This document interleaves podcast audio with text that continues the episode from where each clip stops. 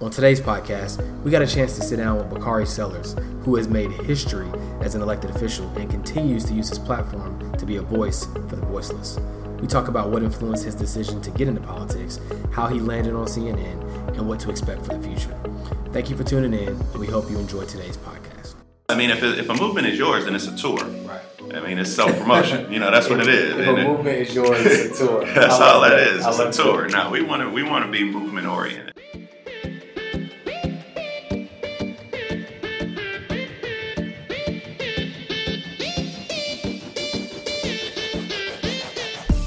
Welcome to the Legacy and Lifestyle Show, where you'll learn how to live the life you want today while planning for the legacy you want to leave tomorrow.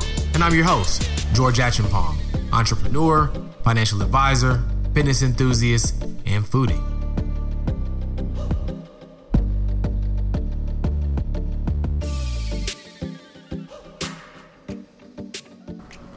What is up, everybody? Thank you for tuning in to another episode of the Legacy and Lifestyle Show. Today, we have a really, really special guest.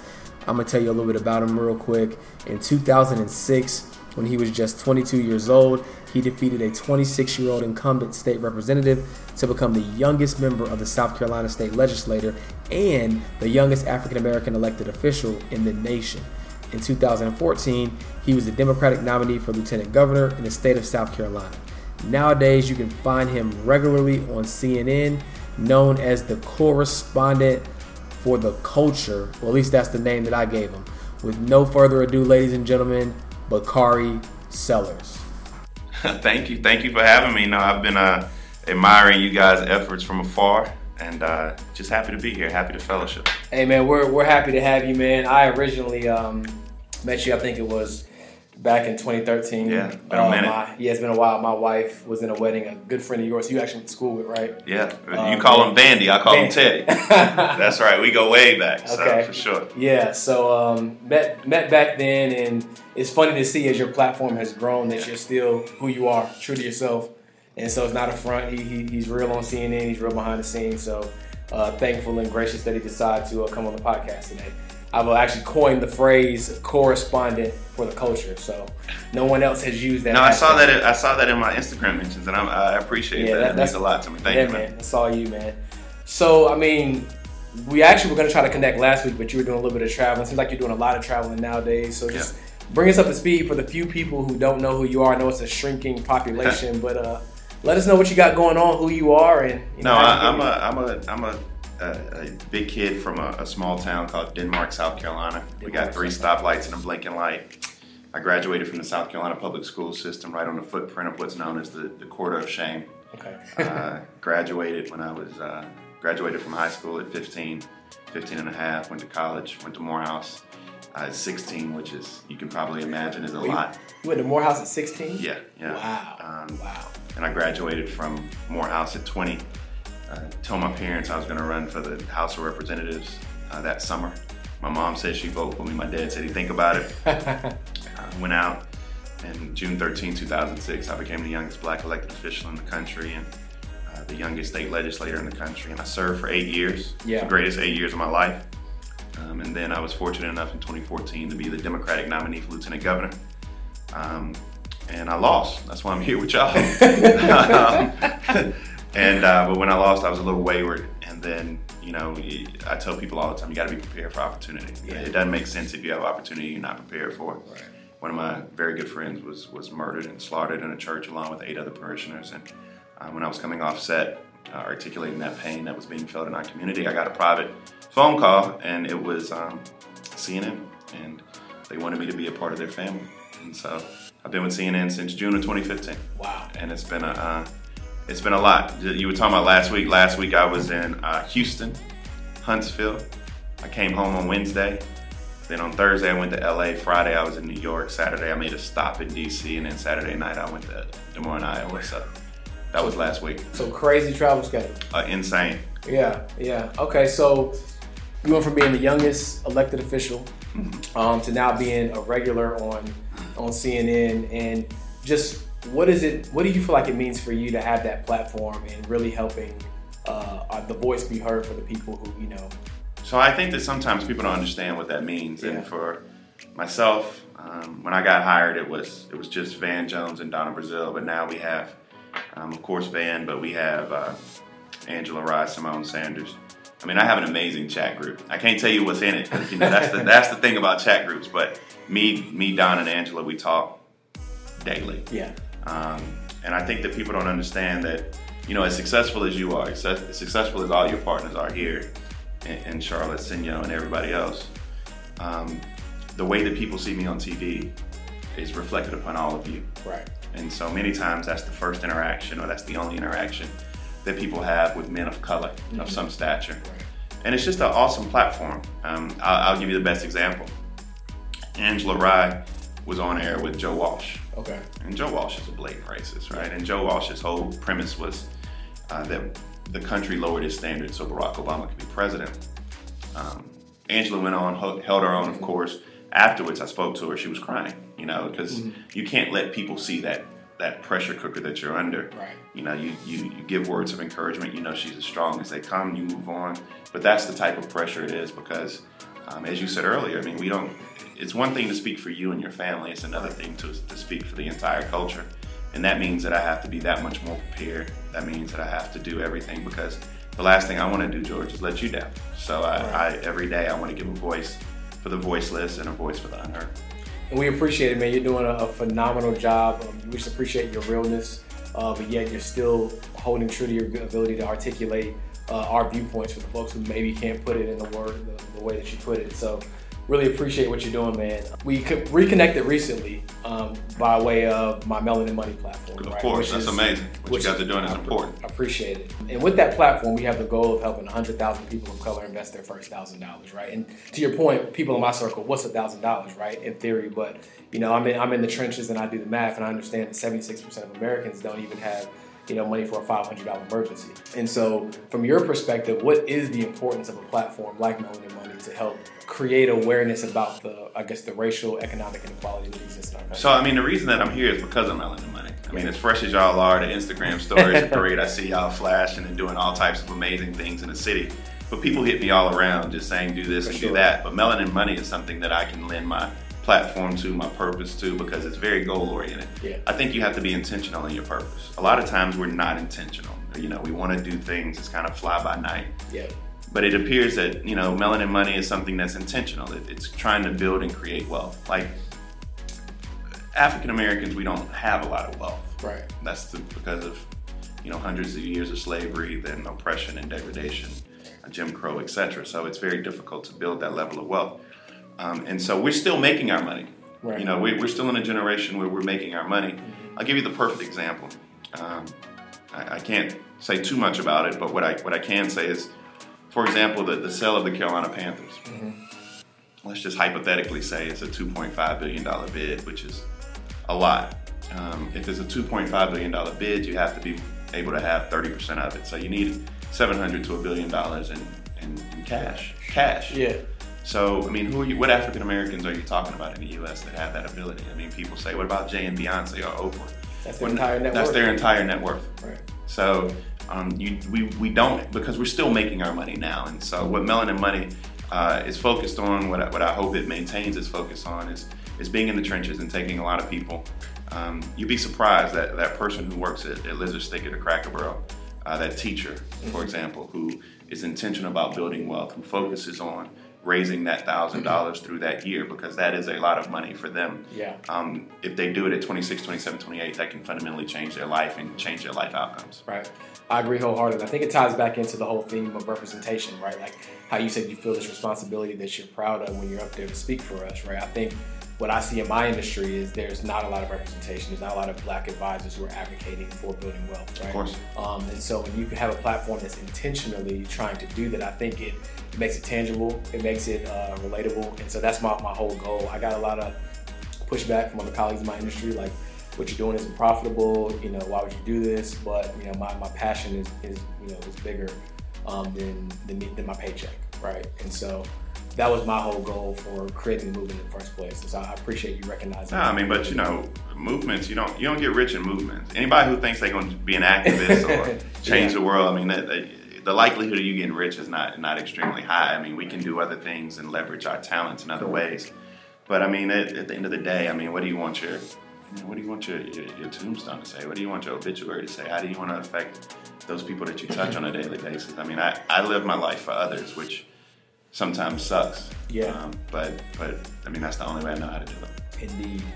Um, so with you being in the political realm, right? Obviously, you briefly mentioned some of like the systemic oppression and things that we've dealt for dealt with for a number of years, right? So from your perspective, like what can be done or what should be done on on the side of you know the government or America? Like what responsibility do they play in helping us, um, you know, shift this paradigm?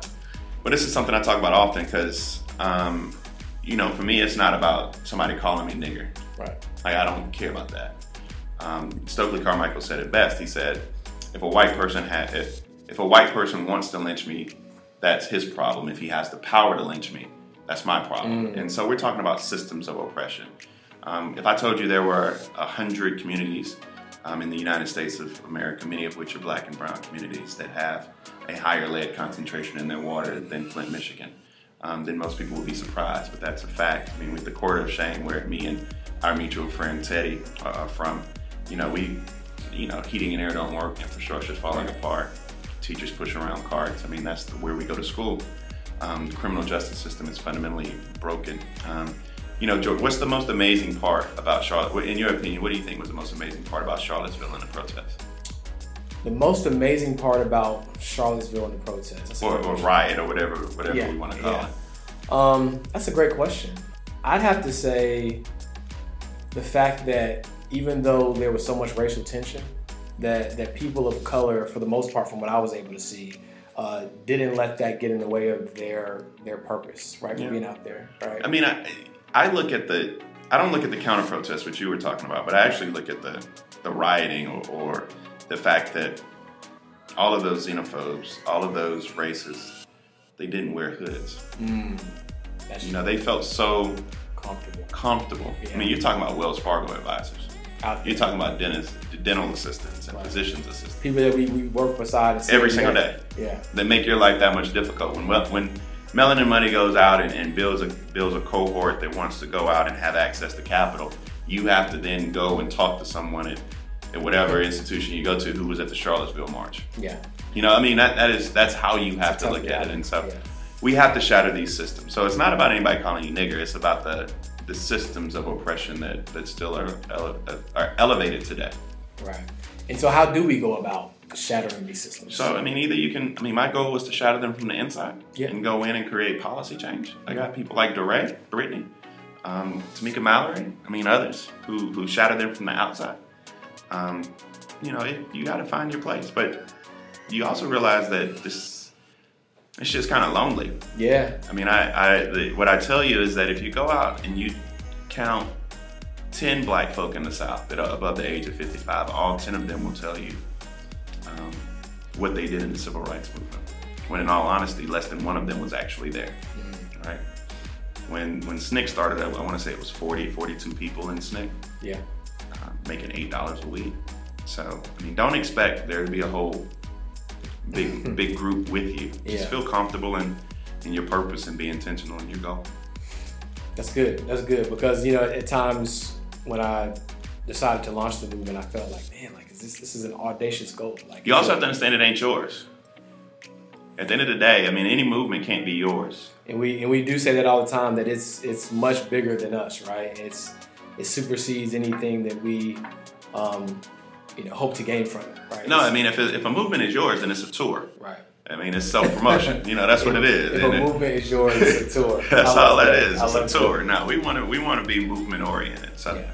So from you having a much broader perspective, you know, being in, in certain rooms that a lot of other people aren't fortunate enough to be in, um, what do you feel like is other people's perspective on, I guess, the whole racial wealth inequality? Like, do they care? Do they have an interest at all? So I have this conversation with white progressives more than anybody. Okay. I mean, I you know that that's kind of where I have to begin to.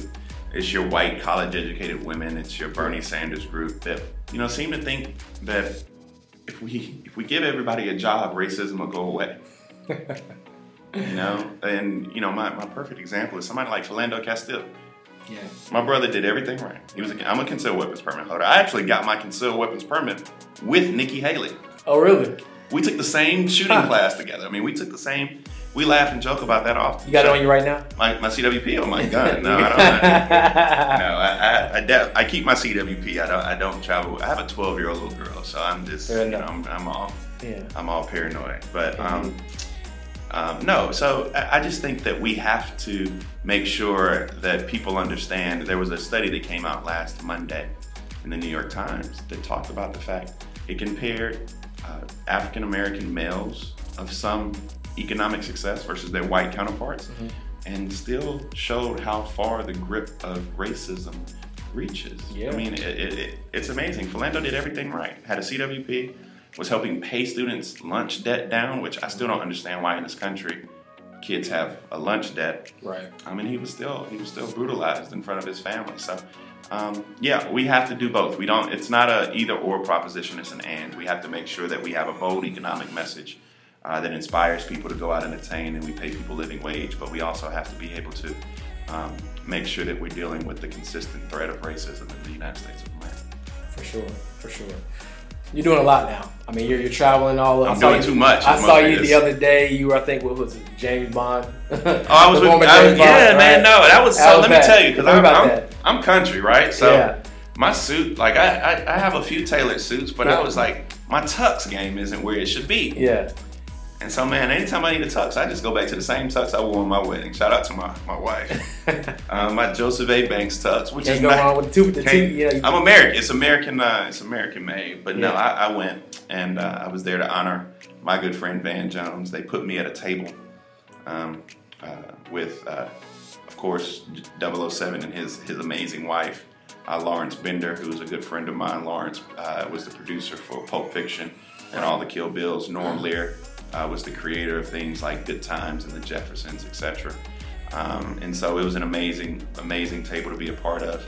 Um, uh, there were some Courteney Cox was in the building, and uh, it was just you know it was surreal. Yeah. John Sally was John Sally was the host. We went out afterwards and bumped into Marlon Wayans. Oh, nice, like, uh, nice. you know the cool part is when Marlon is sitting in catch, Jeremy Piven walks by, and both of them stop, Mm-hmm. and I'm like, man, we love you on CNN. Like that's the kind of surreal part that Yeah. shows you that people are, are seeing you. Yeah. people are seeing you, but you gotta you, you gotta keep you gotta keep grinding. All right, guys, we're going to take a quick commercial break. And when we come back, we're going to talk a little bit about what Bakari sees and experiences when he travels the world and how that molds and shapes his viewpoint and perspective. He actually has a podcast called Viewpoint with Bakari Sellers, so be sure to check it out after this episode as well. So yeah, you, you're doing a lot. You're doing a lot of traveling. I think you were actually in LA the day before I was supposed to get there, and then you. I thought I was gonna get a chance to connect, but you were out within 20, New York the next day. yeah, Yeah, within 24 hours. So because you're doing so much traveling, I'm pretty sure you get to see a wide range of perspectives in terms of just you know what you see in maybe your bigger cities versus what you see more in your more rural uh, locations. Can you got, kind of give us um, some context as to just the difference of perspectives? Yeah, I mean, you it's come across when a, it's a unique it's a unique political tool that people use trying to pit uh, these rural versus urban, different socioeconomic yeah, uh, stratuses against each other. For example, last week, yeah, I was in LA and New York, but I was also in Des Moines, Iowa, right? And I was in Des Moines, Iowa, and people are talking about the tariffs and the fact that we're we have an impending trade war with China, and what it means if China imposes a tariff on pork, which they're just considering doing, Yeah. and how that affects you know rural areas. right. Um, and, and what you realize across the country is that, you know, if you talk to people on the basic level of humanity, there are a ton of similarities. Um, what Donald Trump did so well was he tapped into the anger. Bernie Sanders did it well too, but tapped into the anger that many people were feeling that were quote unquote left behind. Right. And so there is a natural animus between um, LA, New York, Chicago, Atlanta, Charlotte, um, and say, you know, Boise, Idaho, or Des Moines, Iowa, or some of these cities that Right. are quote unquote Gary, Indiana, flyover cities. And so one of the things that Democrats have to do, especially, is make sure that uh, they have a message that resonates across all of these um, areas. Now, some some people, um, you know, will not vote for a specific type of individual. That, Right. that's a fact. Um, but we still have to make sure that there's a message that resonates across across all of these barriers. It makes a lot of sense. In the beginning of the podcast, we talked a little bit about you know your your journey on how you got here, right, and how you decided to get into politics very early. So what spawned that? Like, you, what inspiration did you have to get into politics so early? Because I know me personally, I mean, I didn't I didn't know whether I was going to come at 16, yeah, yeah. right? And so what, what made you just you know know that that was so no, I mean, going to Morehouse was an amazing experience. I, I, mean, I can't can't lie about that. I mean, I, I, did a lot of. I was junior class president, SJ president. I did a lot of co-curricular things. Worked for Shirley Franklin. Worked for Jim Clyburn. But um, I think as Senyo was, was was talking about in our little little refill break right there, I am a, I'm a child of the civil rights movement. Um, it's something that I take very seriously. It's something that I wear um, with great pride. My father was a member of SNCC. I'm National Field Director for SNCC. My father was uh, February 8, 1968, 50 years ago. I mean, it's amazing that when I talk about 1968, where we were 50 years ago, many people don't even understand or comprehend. Um, Tom Brokaw said that 1968 was the year the country went boom. And the reason being is because not only did you have Vietnam, but you had the assassination of Martin Luther King Jr., which we will commemorate shortly. You had the assassination of Robert F. Kennedy. You had the Orangeburg Massacre. Wow. Was it? Uh, you know, in the, yeah, in the, in the Orangeburg Massacre, my father was shot. Um, he was one of 29 that were wounded. Three were killed. Henry Smith, Samuel Hammond, and Delano Middleton. Um, my father actually, you know, you know, spent the uh, when his bond was denied, was housed on death row. Um, wow. You know, it's, was, it, a different level of conviction for you. Yeah, yeah. I mean, it, it, it shows you that it kind of helps you orient your purpose. Um, and so, you know, my, my all of us have names that are Swahili, right? So my name is Bakari. It means noble promise. Um, my brother's middle name is Lumumba. That's what we refer to him as. My sister's name is Nosizwe Abadame. And Abadame means born while father's away. Um, and the reason that's so sentimental and important is because um, my sister was literally born while my father was in prison. And the first time that uh, they saw each other, uh, my father was on the yard of the Columbia Correctional Institution. He was charged, tried, and convicted of rioting and was the first and only one man riot in the history of this country. Um, on that night, February 8th, 68, all nine officers who fired into the group of students were, um, you know, they were tried and found not guilty. They arrested my father, they backdated the indictment, they denied his bond, they put him on death row, they put him through trial, and they imprisoned him. Yeah. So, wow. Well, thank you for sharing that. Um, what's next for Bakari? Uh, doing, doing so much I mean, now. I, I, know, growing. I know that I know that podcasts hate uh, when you give them you know kind of time and temporal moments. But you know, tonight I want to go to sleep.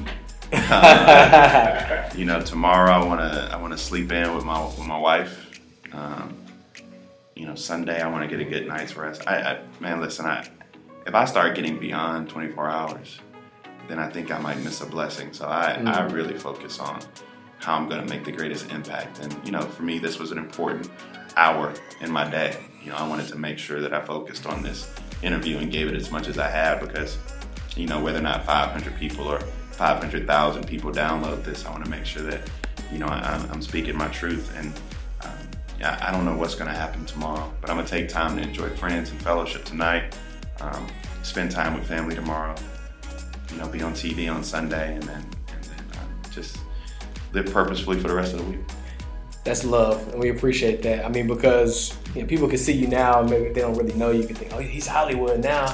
He's on I am CNN. slightly Hollywood. hey, keep it real. Don't, don't run, do not run up on me quick. I don't know you like that. You he like did that. have a, a, very specific request, so you know. But no, uh, but no, we, we appreciate it, man. I mean, he came to us, man. He could have, you know gave us a full list. You know what he needed in the green room. You know he, he was chill. No, for sure. No, I, I so listen, man. You guys you, are you guys are doing doing God's work, and uh, anything I can do to help help you become better, and just trust me.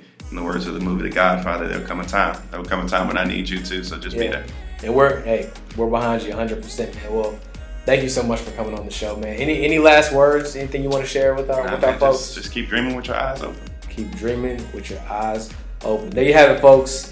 Bakari Sellers. Uh, last but not least, where can we find you? Like, where can everybody? Oh, definitely you know? Twitter. Um, Bakari underscore Sellers. My Twitter page is lit. I, okay, I, I, didn't know that. Okay, so I'm no, probably, IG. Okay. Oh, and I have like legitimately one of the best Twitter pages. Okay, so so quick tangent. So like, I saw you recently. I didn't even know about it until I saw your page. The whole Beyonce biting thing. Like, oh yeah. What's, no, so what's the deal? Do you, do you know? All, are you on the inside? Can you give us some scoop? First of all, there are many people who I speak to who, who think and know that it was Sanaa Lathan. Oh, I heard she was low key crazy though.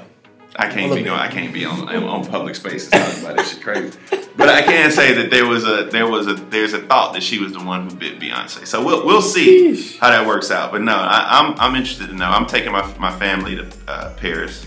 Okay. Ju- July 15th, we're gonna go see Beyonce and, and Jay in, in Paris. So we're looking forward to that. But That's- no, that's my. Twitter page is lit. I, I I actually got blocked by by Donald Trump mm, about a year ago, a year, year and a half ago. So Twitter is lit. We already know we can find you on IG. I'm on well. IG. Yeah, I'm building that up. So please, everybody, follow. Yeah, I remember I looked one day. You had like, I think he just joined. Maybe had a few hundred followers. Next thing I know, this, this dude got two No, man. thousand Yeah, followers. I'm growing, but I, I, got, I got like 175,000 on Twitter. So Wow, come, okay, come, that's- that's come- your real- that's your yeah, real yeah, yeah. platform. Come Okay. be a part of the family. All right, so that, that's that's what it is. Hey man, thanks again. Thanks so much for your time, man. Enjoy Sweet tonight. I think I might step out with you and have. a Please come on through. And uh, that's all, folks. So thank you for tuning in to another episode. Thank you for tuning in to the Legacy and Lifestyle Show with your host, George Acheampong, where you'll learn how to live the life you want today while planning for the legacy you want to leave tomorrow. Purpose, passion, and profit. Makes sense to me.